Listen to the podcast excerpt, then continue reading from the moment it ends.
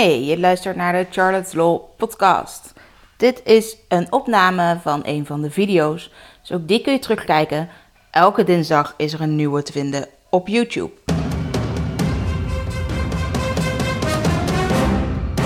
Charlotte, de privacyjurist van Nederland. Vandaag wil ik het even hebben over de nieuwe privacywet, de AVG, ook wel in het Engels GDPR genoemd, of GDPR, uh, en e-mailmarketing. Sommige mensen denken dat e-mailmarketing opeens niet meer zou mogen onder de AVG, onder de nieuwe privacywet. Dat is niet waar. Je mag nog steeds je eigen klanten blijven e-mailen, ook als dat een nieuwsbrief is. Wel moet je ervoor zorgen dat de opt-out heel gemakkelijk en heel duidelijk is. Nou, die verplichting die was er natuurlijk al. Hoe kom je eventueel aan nieuwe e-mailadressen? Nou, natuurlijk uh, door nieuwe klanten of mensen die je om toestemming vraagt om ze wat toe te mogen sturen. Of eventueel omdat je gewoon een gerechtvaardigd belang hebt, namelijk je marketingbelang, waarmee je die gegevens verzamelt. Als je die gegevens eenmaal hebt, betekent dat nog niet dat je iedereen zomaar mag e-mailen.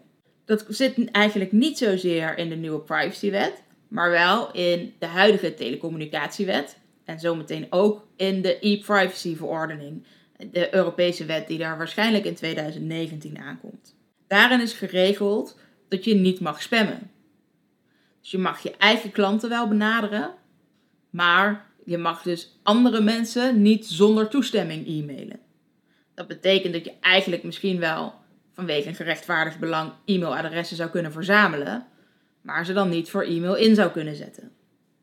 Zorg er daarom voor dat je altijd zorgt dat je toestemming hebt om mensen te mogen e-mailen, tenzij het al een klant is. Nou, iemand die jou natuurlijk al een e-mail heeft gestuurd, daar mag je natuurlijk een persoonlijke e-mail naar terugsturen. Als iemand jou gevraagd heeft om, jou, uh, om hem te e-mailen en bijvoorbeeld een visitekaartje geeft met een e-mailadres, dan mag je ook wel een persoonlijke e-mail sturen. Waar je vooral toestemming voor nodig hebt, dat is het gebruik van een geautomatiseerd systeem. Dus waarbij de e-mails al niet meer persoonlijk zijn. Waar je ook voor moet zorgen is dat je al die e-mailadressen veilig opslaat. Dus zorg ervoor dat er niet meer mensen bij die e-mailadressen kunnen dan nodig is. Zorg dat ze dus niet op een onbeveiligde computer rondslingeren in een Excel-bestand bijvoorbeeld. Maak je gebruik van nieuwsbriefsoftware. Um, zorg dan ook dat je een verwerkersovereenkomst met die uh, softwareleverancier sluit. Bij hen staan namelijk ook al die gegevens opgeslagen.